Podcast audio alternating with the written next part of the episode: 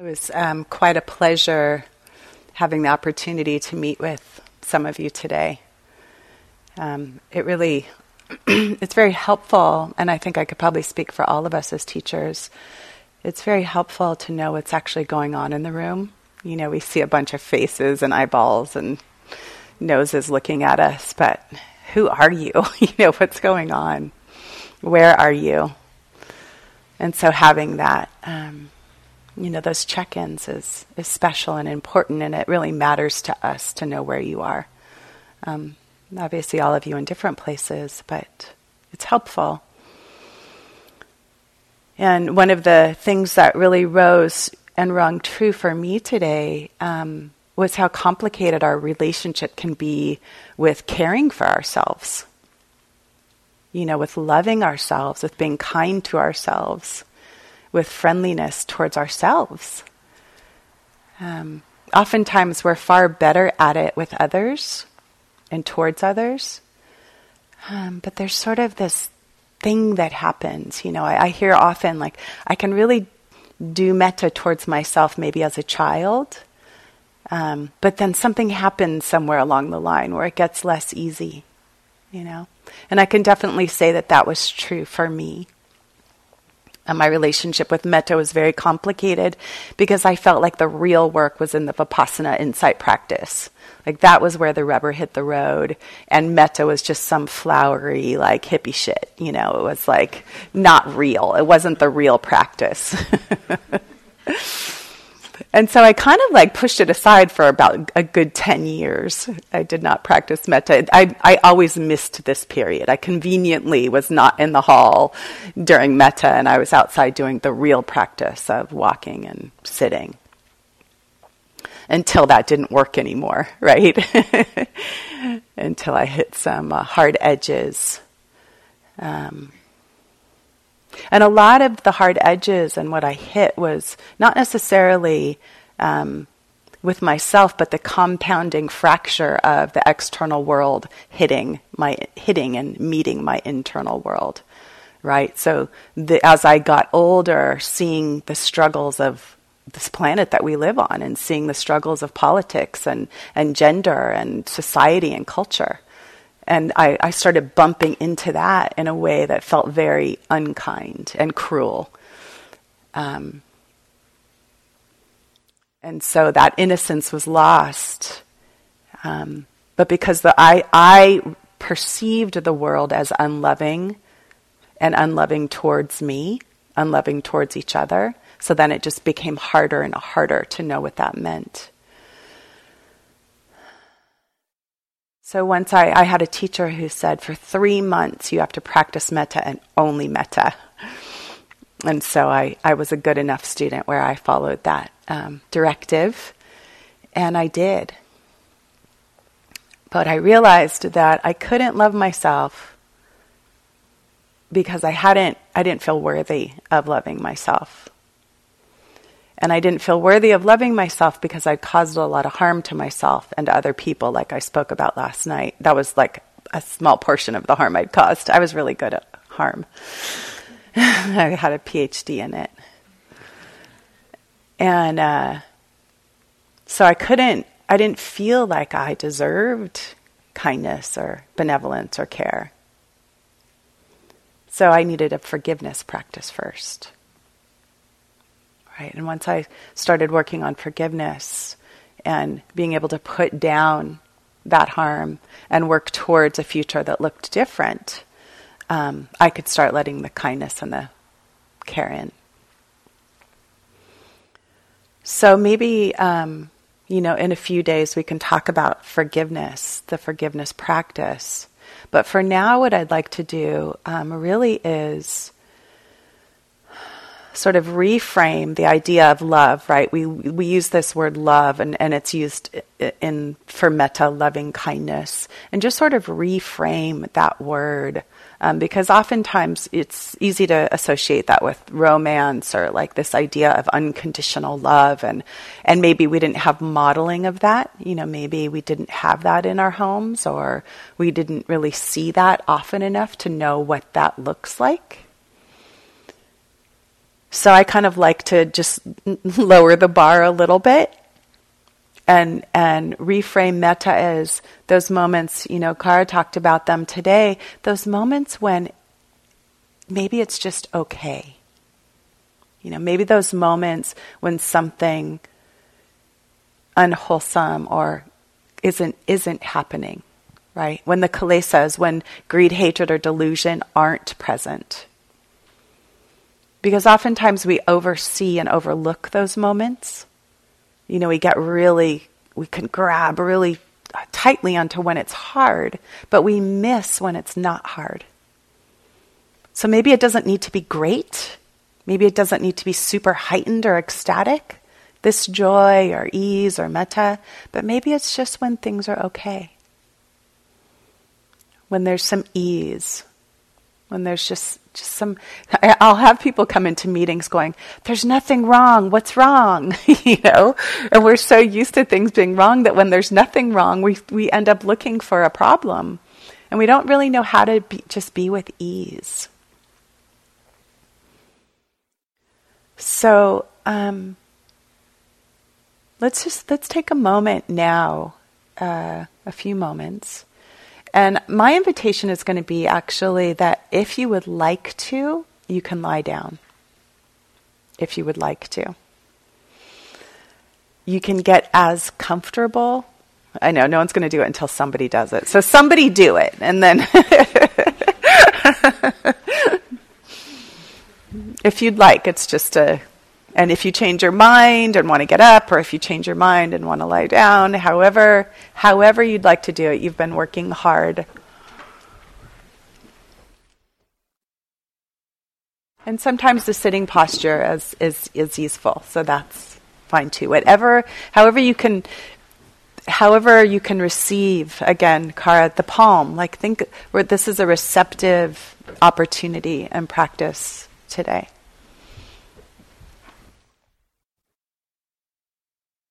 Metta, that, that kindness towards ourselves, that care towards ourselves. Peer pressure, ah!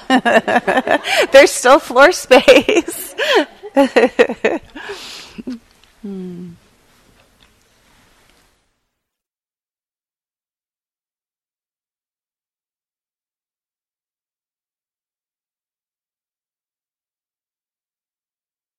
You know, and if we look at this from a, a perspective of,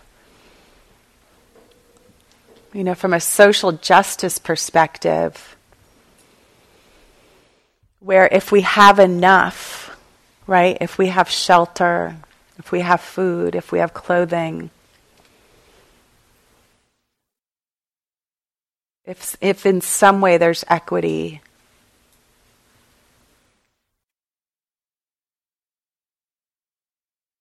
You know, not everybody has love.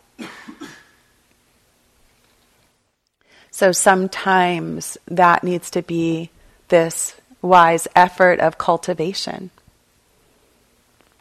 So at times that we can find the peace and ease, and then at other times we need to cultivate it. We need to work towards, work at it, help it develop. If we're not familiar with it already. So, first, in whatever posture you're in, however you're sitting right now, really allowing yourself to feel completely supported to the best of your ability, right? So, feeling that floor, the earth.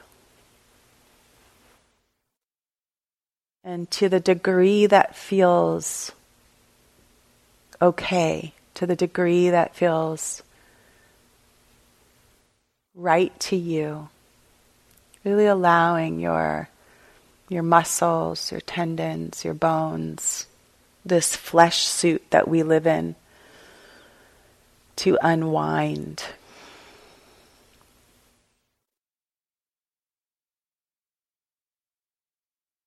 At any time it doesn't feel okay, do what you know to do to resource.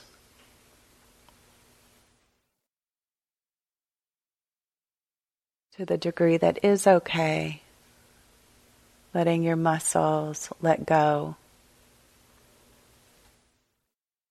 your body let go, and be held. Be held by gravity and the support of the ground, the floor.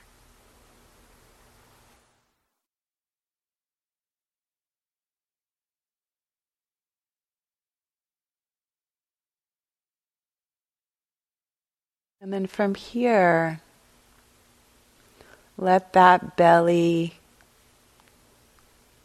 be as spacious as you can. So, softening your belly, breathing deeply, creating as much space as you can.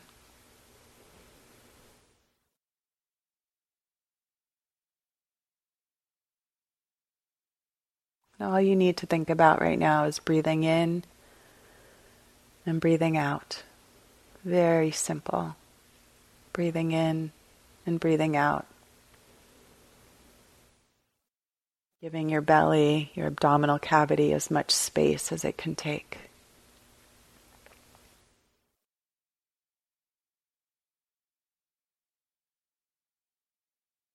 And then moving that spaciousness up into your chest area. Filling your whole rib cage, lungs with each breath. And if you feel any tension there, it's totally okay to not push it. We hold a lot of emotions, tension, stress in our belly, our chest. So do what feels okay to you. Breathing in and breathing out. Softening with each breath.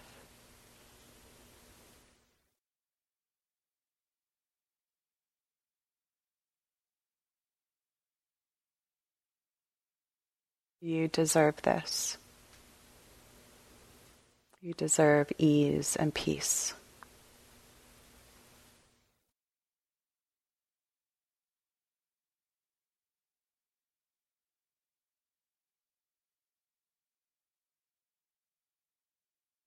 And then seeing if that breath can fill your arms, your legs, your feet, your hands. up into your throat area.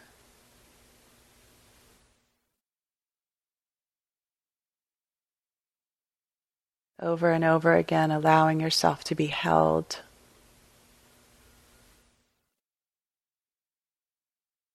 You don't need to do anything.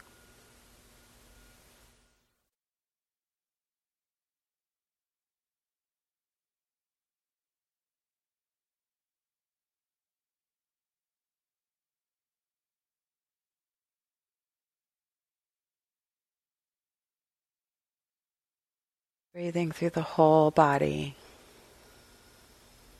and allowing the earth to receive anything that you want to let go of.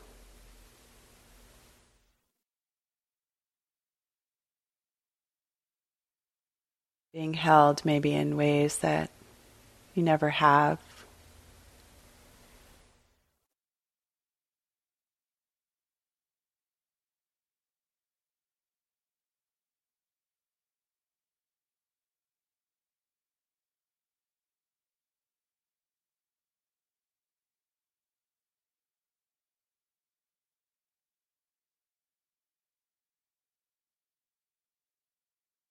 And if an image is helpful,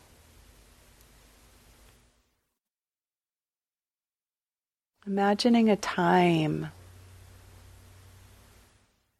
when you felt completely at ease. Maybe you have a favorite place that you go, or people you love being with.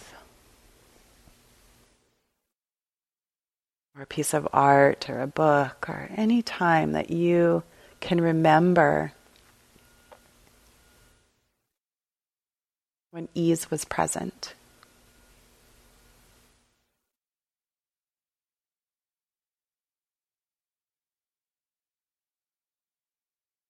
And if visualizing isn't your thing, then maybe just the sensation in your body that you had or are having.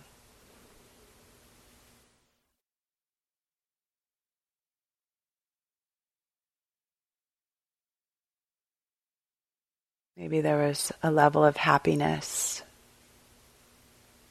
some freedom, some peace.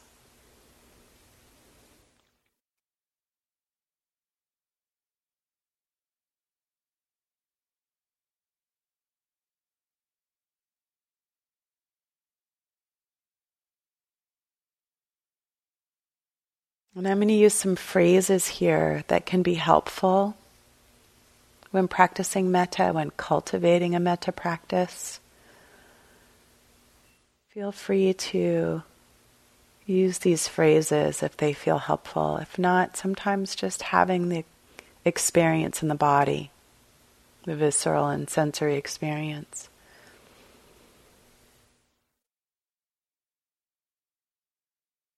May I be happy. May I be happy.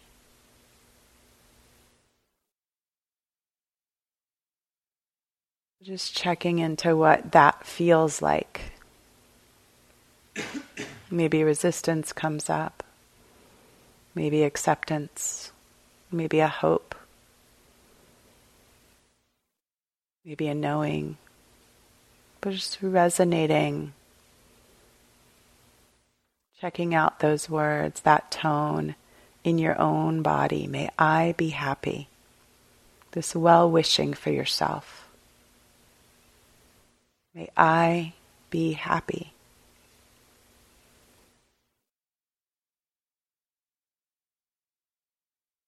Keeping the spaciousness and the breath and the holding, if possible. May I be happy.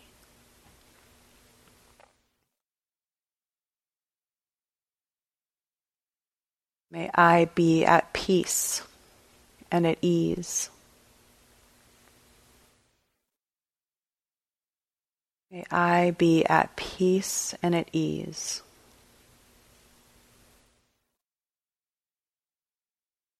What does that feel like in this body?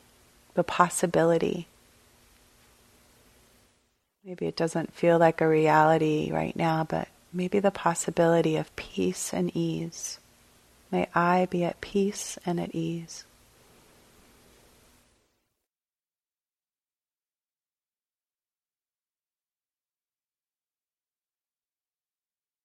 May I feel safe and protected from harm.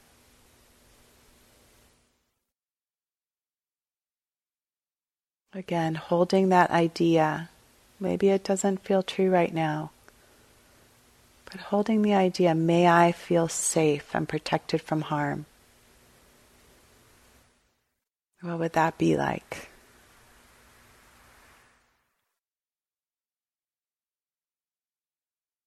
May I be free. May I be free from suffering, from delusion, from aversion, from hatred, from clinging, from craving. May I be free.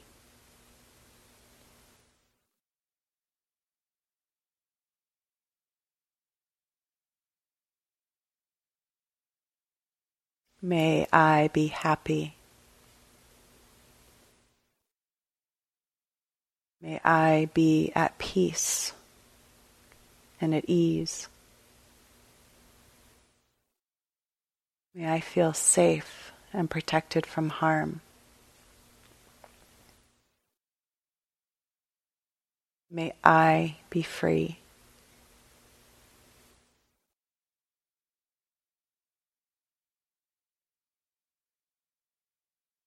May I be happy.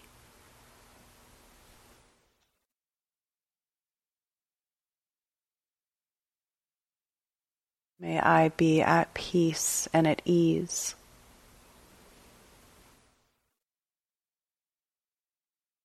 May I feel safe and protected from harm.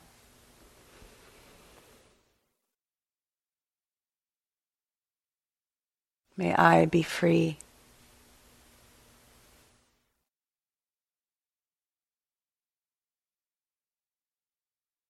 So these are some classic phrases. Maybe you want to reword them to suit you. If there's rejection, tension, totally and completely okay. Again, this is a cultivation practice.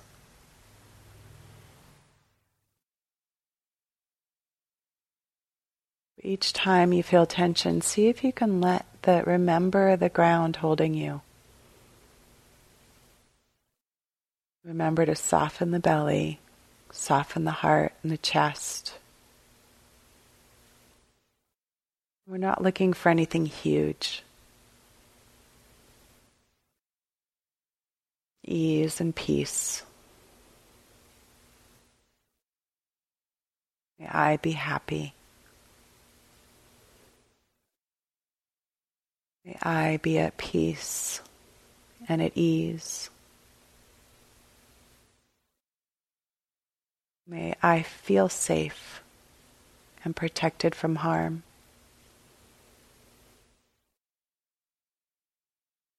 May I be free.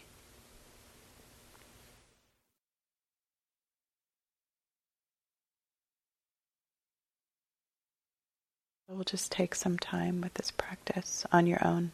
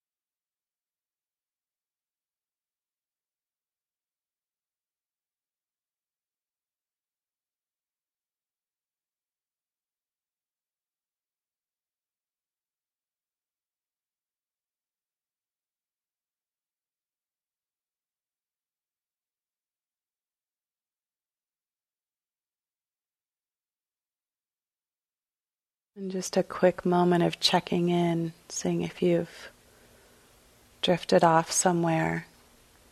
We're not used to staying present for ourselves for very long.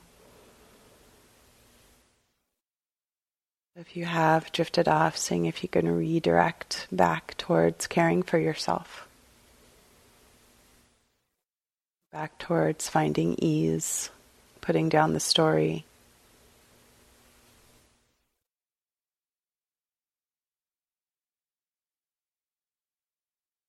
Allowing spaciousness in your belly, your chest.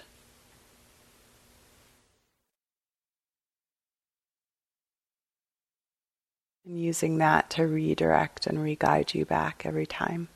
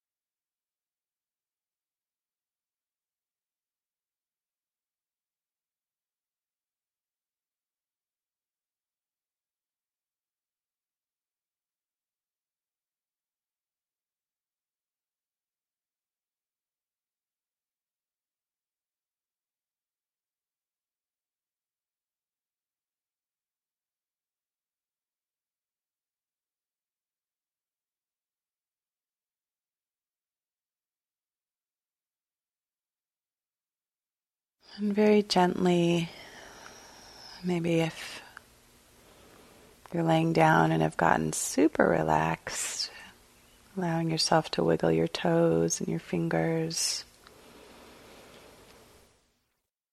finding your body.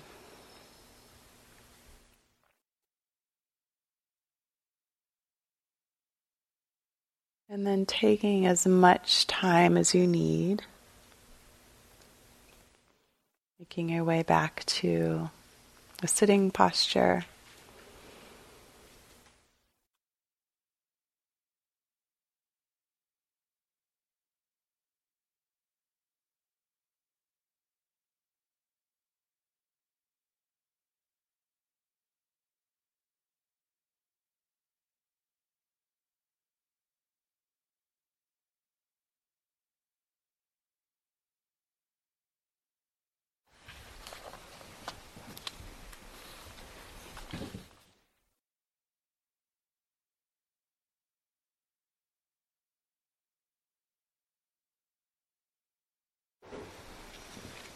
I'm paying attention right now to any way that, even in changing position, we might lose contact with ourselves.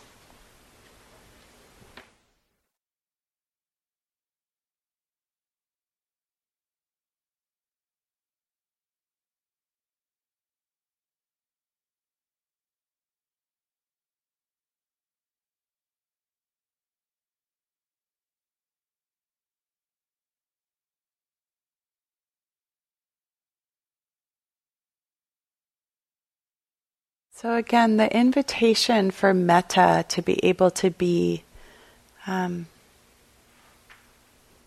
something that we carry with us all the time, and sometimes it's just something that we recognize.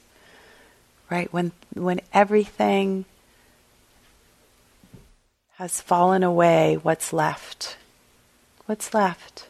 One of uh, a teacher that I really respect, a teacher, a scholar, um, Ajahn Analayo, Bhikkhu Analayo, um, teaches metta as that which resides, like I said, once the kilesas have fallen away. So we don't have to go searching for something or thinking we're not getting it right. But what's left? What is the radiant heart and mind when we're not spinning? So I actually wanted to leave a, a few minutes for questions about the metta practice, um, if there are any. Because um, I know I was really confused about it for a while. So, just specifically towards this practice, um, if anyone has any, and if not, we'll we'll walk. Yeah, uh, yeah uh, Josen's going to bring it. Thank you.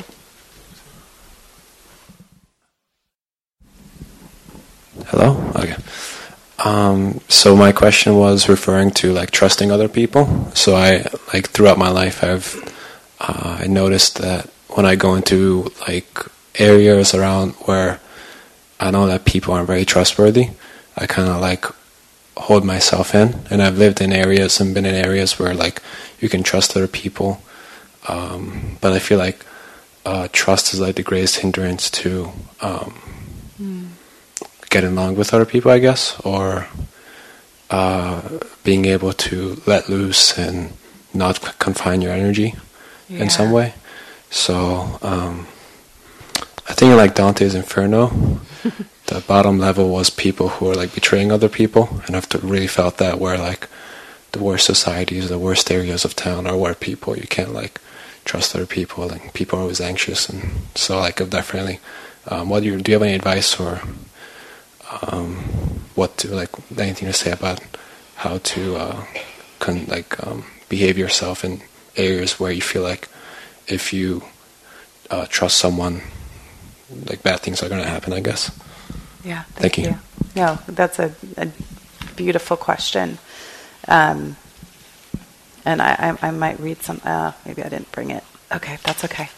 Uh, you know, I've I've thought about that a lot, and you know, how conventional wisdom, conventional wisdom, if we were to look at, um, especially the world today, it's like war, arm yourself, alarm systems, right? Do everything you can to protect yourself. That's what's happening in this country too. It's like protect, protect, protect, protect. And that's what conventional wisdom tells us to do. Like build a bigger wall, right? We need to build a bigger wall. Keep the enemy out. So, you know, to me, this feels in alignment with, with what your question is. So we do that with others too. It's like, I'm going to protect myself. I don't trust you. And in, in this tradition is, is what I'll speak from because I'm there's probably multiple answers to that question. Um, but one of my favorite similes that uh, it's called the simile of the saw.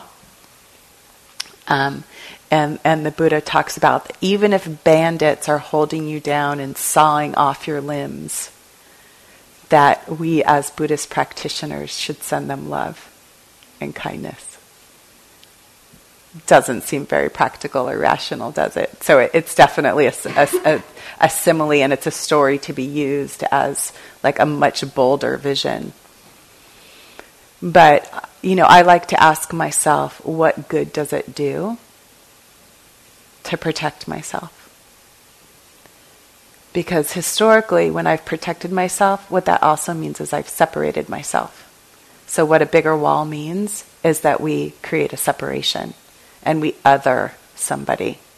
What blocking my heart or numbing or shutting down means is I don't let anybody in. I'm safe all by myself, right? And so this word trust is he is he is huge because what does that mean ultimately? So, do we take the chance and tear down the wall and turn off the alarm and maybe get hurt? And also maybe get to deeply love and care for or be close to and connect?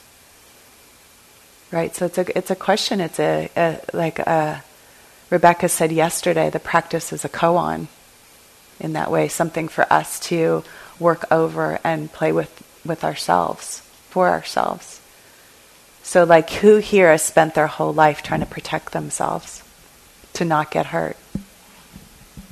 Yeah, and, and what ultimately happens? Well, A, we don't not get hurt.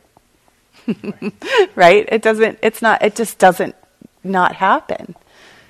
It's part of that first noble truth again. Being alive, being born means that we are subject to some kind of pain and suffering. And so, you know, we have to ask ourselves are we willing to take that chance?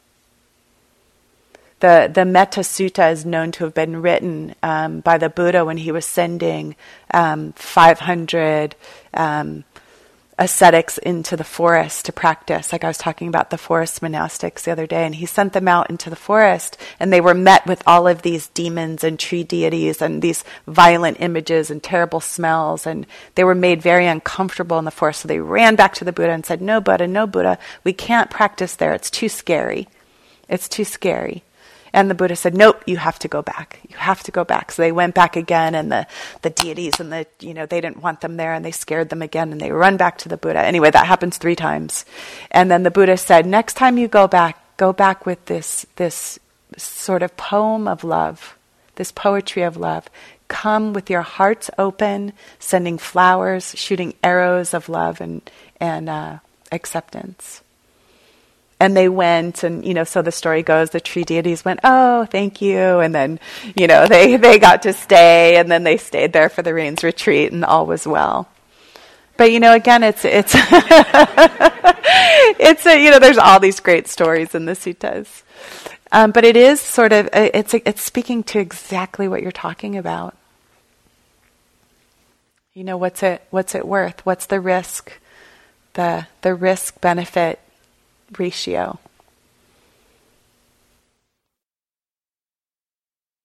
And oftentimes the benefit is worth the risk. Does that mean we won't get hurt? No. Does that mean we have discernment and wisdom in a very different way? Yes. This practice definitely helps us with discernment. There's a different way. We know how to say no. We know how to say yes in a different way coming from a place of deeper wisdom. So that might be part of our protection. And it goes back to the wisdom and compassion, the, the middle path that Kara was talking about. We're not all greed and I'll take anything and you can treat me however you want and woo, party's on. You know, it's not that, but it's also not nihilism. It's not just like never, never will I love again. So this middle path, you know, we walk it all the time. I don't know if that helps. There was a lot of little nuggets, maybe some possible nuggets, but I vote for love. Thanks. Maybe one one more if if there is one. If not, it's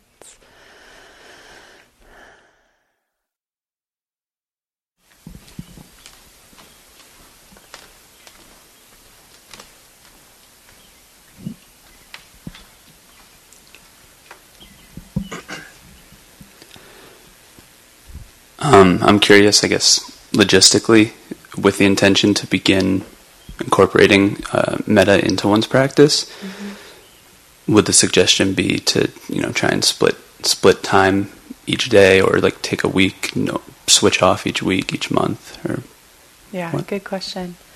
Um,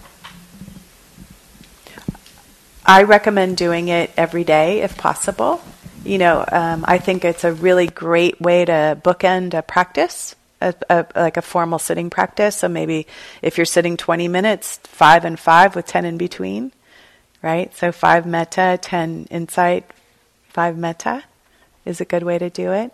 Some people will practice every other day. Someone like me who needed an intensive three months, I really needed some good hard work. It was beautiful because metta can also be, and I, I know this word is being avoided, but it can be a really, it is a concentration practice also, right? So when we when we say those phrases, just like uh, you're not sitting there, the mantra, the, there you are, asking about the mantra. You know, it's a it's a way of settling the mind, settling the heart, landing, stabilizing. You know, and sometimes that's a great place to start our you know, our mindfulness practice from. So again, no right, no right answer, um, but the answer is yes. Do it. definitely, definitely work it. And, I'm, and I'll just throw in to to to end is, it's not it. That doesn't mean it's easy. And for three months, I was like, bullshit, bullshit, bullshit, bullshit, bullshit, bullshit, bullshit, bullshit, bullshit, right? Like that was like, that was my mantra. May I be safe? Bullshit. May I be happy? Bullshit. May I be at peace and ease? Bullshit. May I be, you know, so it was like, talk about bookending. It was just like, exclamation. Ex- so not saying that it's just like, oh yeah, this is great. Love everybody. No. Mm-mm. Not my conditioning. So, but does that mean not to try it at all? You know, and so maybe we're trying it and there's like a little teeth gritting and maybe there's a little bit of resistance and that's okay. It's we're polishing the stone, you know. Um, there's a James Baldwin quote that I that I really like because I think James Baldwin is king. Um, love takes off the masks that we fear we cannot live without and know we cannot live within. I use the word love here not merely in the personal sense, but as a state of being or a state of grace. Not in the infantile American sense of being made happy, but in the tough and universal sense of quest and daring and growth.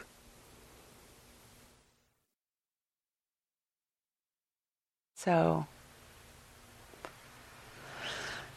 I don't know. Try it, is all I can say. Check it out. And maybe love doesn't look the same for all of us. You know, for me, love looks like service. I don't have this big like boom boom boom boom boom. You know, it's like I'm not like that. Like that's not what love looks like for me, and that's okay. Like, but I but I know but I know that I'll wake up at 5 a.m. to be there for anybody you know? So love for me looks like service. So I don't know, check out what check out what love looks like for you. and where it lives in your body. And maybe it's not here, maybe it's here or here or, you know, somewhere else. Um, but give it a try. Thank you for your attention. And we have a walking period. Um, and we'll come back here for the Kuan Yin um, bowing and chanting. I'm going to talk a little bit about um, and I was going to talk about it anyway, but I got it written. We got it written on a piece of paper about like appropriation um, of practices. So I'm going to talk about that a little bit before we begin. Um, but I'll see you soon.